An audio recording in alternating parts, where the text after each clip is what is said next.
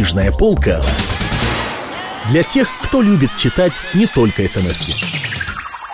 97,2 FM, эм, частота радиостанции «Комсомольская правда» в Москве. Владимир, Красноярск, Тверь, Тюмень и Барнаул. Вам также доброго дня. Это города вещания радиостанции «Комсомольская правда».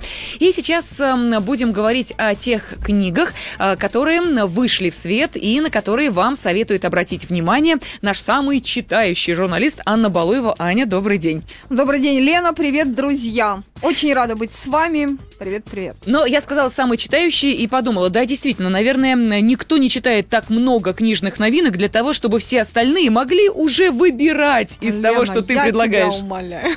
Ну хорошо. Тогда начнем с книги, о которой, э, я думаю, что все э, поклонники Эдварда Родзинского уже знают. Ну, а теперь узнают и те, кто привык видеть его в роли э, теле, э, хотела сказать ведущего, потом поняла, нет, телерассказчика скорее так, да? Да, да, да, да. Ну Да. что, что за книжка, что за Златоуст. сюжет? А, ну так вот, я как самый большой поклонник эм, Эдварда Станиславовича Родзинского держу эту книжечку у себя сейчас в руках. Она подписана лично им. Называется она «Железная маска и игра в Сен-Жермен». Значит, эта книжка вышла недавно. Она сейчас есть в продаже. Она вышла в издательстве «Эксмо». И рассказывает она, собственно, о той самой загадочной истории, узников железной маски, человека, который носил всю жизнь железную маску, лицо которого э, э, нужно было власти скрывать, о том, кто же этот человек, и написал Эдвард Родзинский. Мы, конечно, все помним серию прекрасную Александра Дюма, так вот, э, Эдвард Станиславович с Дюма не согласен.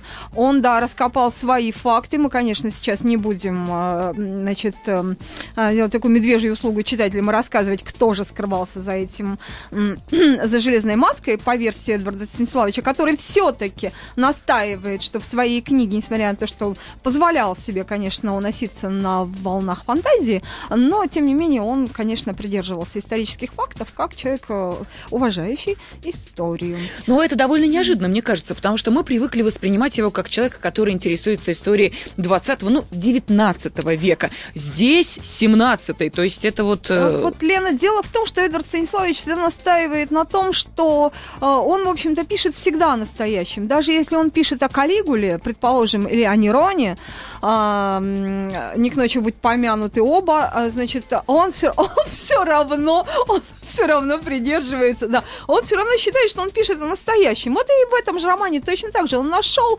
а, такие параллели совершенно мощные с нашим временем. Он считает, что вот э, этот век, э, который описывал Дюма, упирая там, ну, Дюма описывал больше всего мушкетеров, там шпаги, там, э, значит, э, по- подвески, подвязки и все Высокие прочее. отношения. Да, вот, вот вот это все.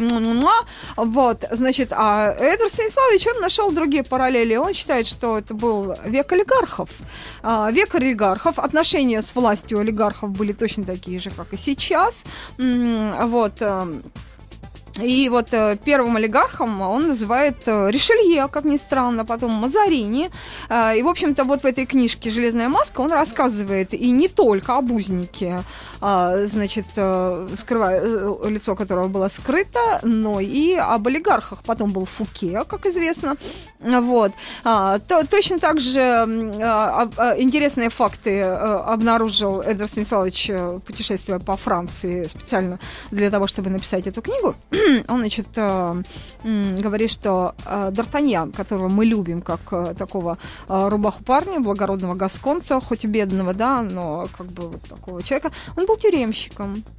Он был тюремщиком, Родзинский это раскопал, и, значит, что как раз он-то и караулил вот этого вот таинственного э, заключенного в железной маске. Ну, кроме того прочего, в этой книжке, конечно, Эдвард Станиславович не мог не коснуться того, что это был мир женщин, мир галантности, что женщины были умны, красивые, легкие, тонкие, изящные, а, что они умели общаться, насколько они отличались от нынешних женщин. То есть, да, есть чему позавидовать и чему поучиться, конечно, в этой книге. Почему я говорю «конечно», потому что ну, Эдвард Станиславович Станиславович, как известно, ну, не всю жизнь специализировался на диктаторах, на всяческих там политических персонажах и всех этих масштабных, жутких личностях, прямо скажем, да. Он ведь был прекрасным совершенно драматургом, пишущим пьесы о любви. Да, очень нежные лиричные пьесы. его жена Доронина, например, Татьяна Доронина, да. И вот, в частности, когда мы разговаривали с ним об этой книге, Эдвард Станиславович, я его спросила, да, ну что, сейчас ты не пишете о любви?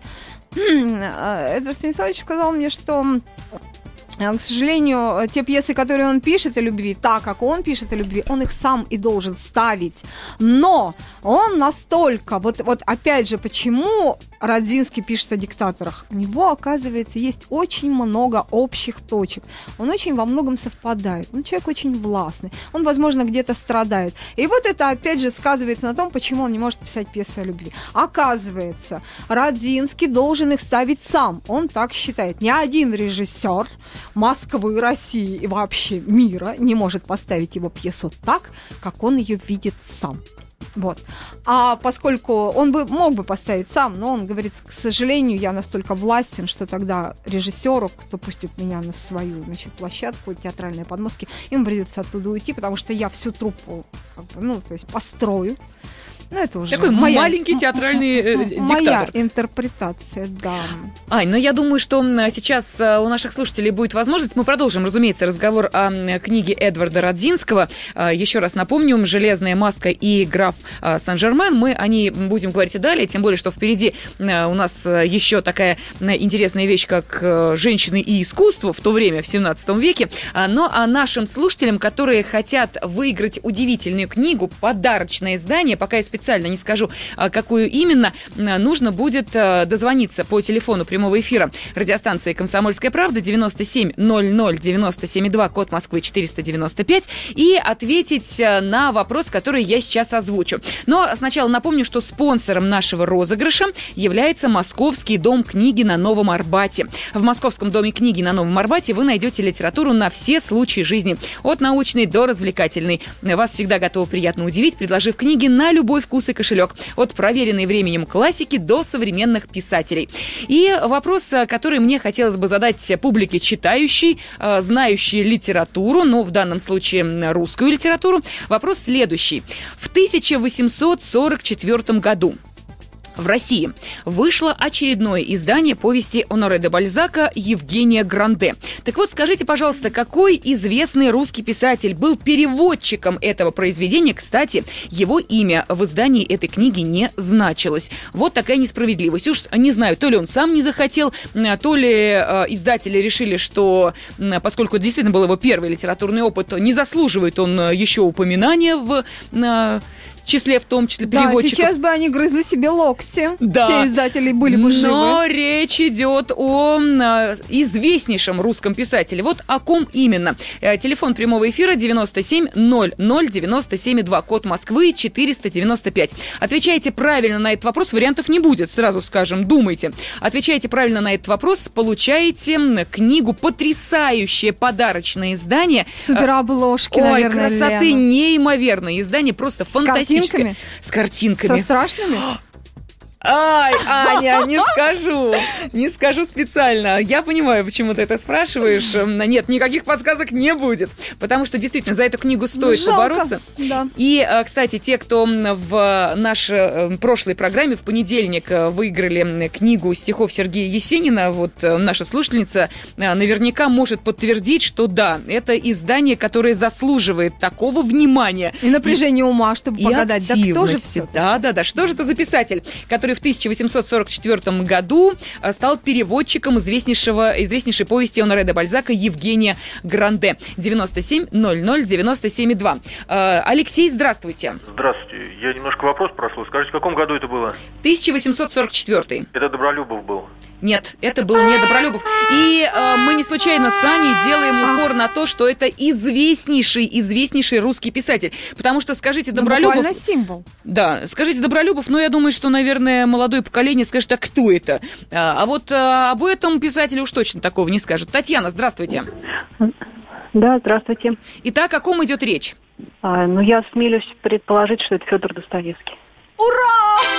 О, Поздравляю. Да, Татьяна, что явилось для вас подсказкой такой вот, знаете ли, после которой вы поняли, что Федор Михайловича мы имеем в виду? Про страшные картинки. Про- Подсказка, а не про страшные картинки, честно.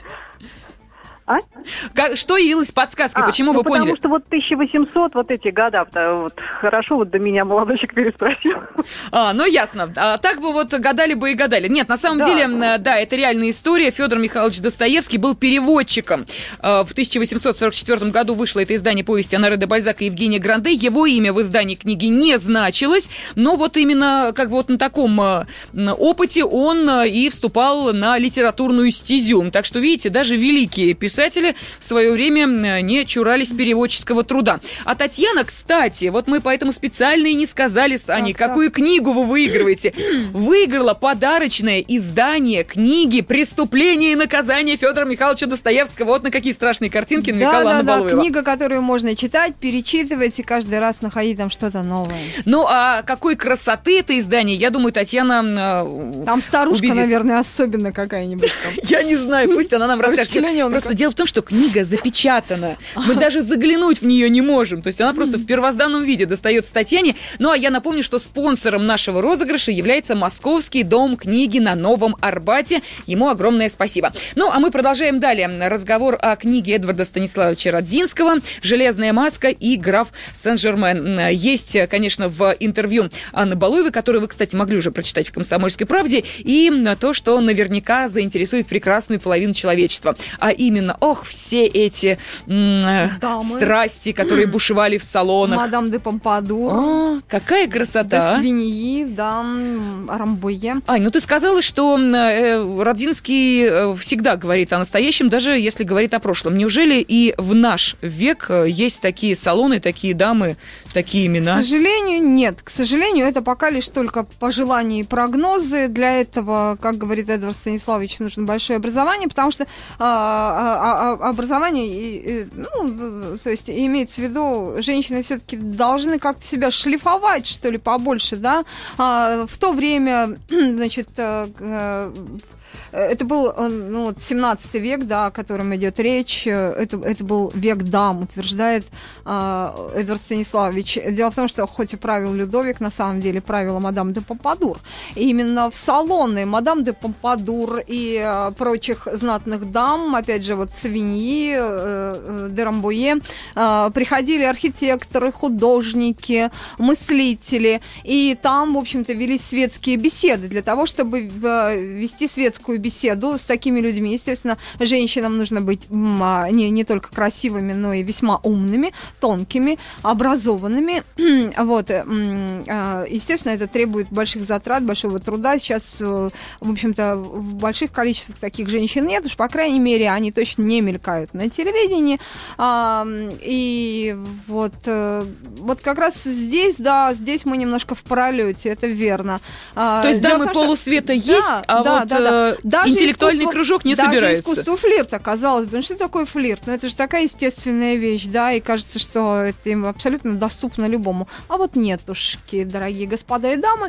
А, тот флирт, который расцветал в салонах а, 17 века городу Парижу, он а, отличался просто совершенно кардинально. Это действительно как бы, ну это как это как школа гейш, да, только здесь французская школа. Этому нужно учиться, это большое искусство. И Эдвард Станиславович, конечно, сетует на то, что да, нам очень далеко, у нас женщины совсем не такие, а виновата демократия, демократия, еще раз демократия, считает Эдвард Станиславович, потому что она усреднила вообще все, усреднила все вкусы, а, вот, э, как бы доходы, конечно, у всех очень разнятся, и, и разница, и это вот, вот эти ножницы, они огромные между олигархами, скажем, и, предположим, мастерами машинного доения, но, ну что, ну что, Лена, ну да, это правда. Да, я Ну, это правда, не вспомнила небольшую цитату сейчас э, Эдварда Станиславовича. Э. Это, еще раз напомню, интервью Анны Балуевой с этим э, писателем и э, телеговоруном. А, Так вот, э, он вспомнил историю э, одной дамы, которая на съезд пришла пришла с молотком, и как да, Пастернак и как Пастернак бросился подержать ей этот самый Молоток. молот или чего-то там у нее было, да, потому что, ну, как бы он, ну, джентльмен, воспитан, вот, дама, видимо, была все-таки симпатичная, кого попало, не пустят нас, есть представитель, вот, и, и, в общем-то, да, это вот по- показывает вот, вот этот весь ужас э, э, феминизма и э, э, равноправия, которого мы добились. И я не знаю, может быть, мы уже вернем часть прав, в конце концов. Мы только за. Вот если будут такие салоны, и если будет возможность общаться в этих э, салонах интеллектуальных, напомним, с э, удивительными людьми, так я только Меняю за. права на деньги.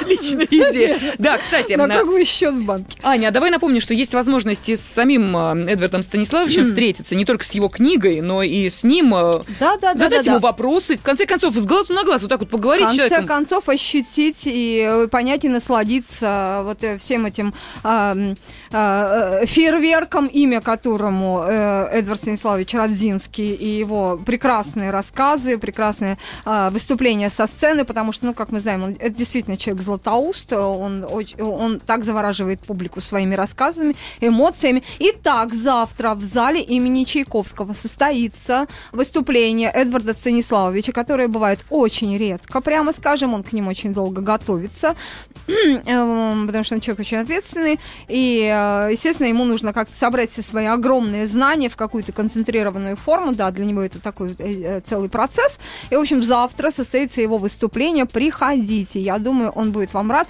если, конечно, еще есть билеты, может быть, они еще и есть, конечно, во всяком случае, попытаться стоит рассказывать, он будет, между прочим, о 20 веке, который не так далеко еще от нас ушел в прошлое, и рассказывать он будет о диктаторах. А уж что-что и кто-кто, а в диктаторах в чем-в чем, а Эдвард Станиславович большой специалист. Я вас уверяю, о Гитлере, о Муссолини, о Сталине, конечно же. Кстати, у него книжка вот-вот, которая будет сдана в издательство, по-моему, даже трехтомник, по крайней мере, двух-то точно, э, книга о Сталине. Он ее писал 13 лет, до сих пор не может расстаться, ему это очень тяжело, он все ее правит, правит, дописывает, переписывает, и в конце концов уже умоляет, может быть, у него кто-нибудь эту книгу уже просто отберет, когда я предложила, ну давайте уже отберу и сама отвезу ее в издательство. В общем, не дал.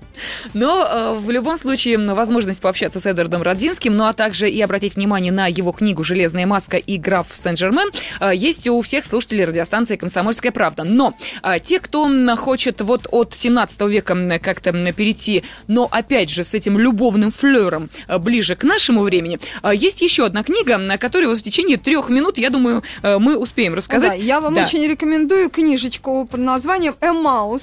Вышла она в издательстве «Иностранка» вот недавно, совсем в 2010 году. Вот, вот буквально не, не- ну, в магазинах уже есть. Автор Александр Барико. Возможно, вы этого автора знаете по его э, прекрасной такой изящной, легкой, точной и очень нежной штучке. Называется она «Шелк».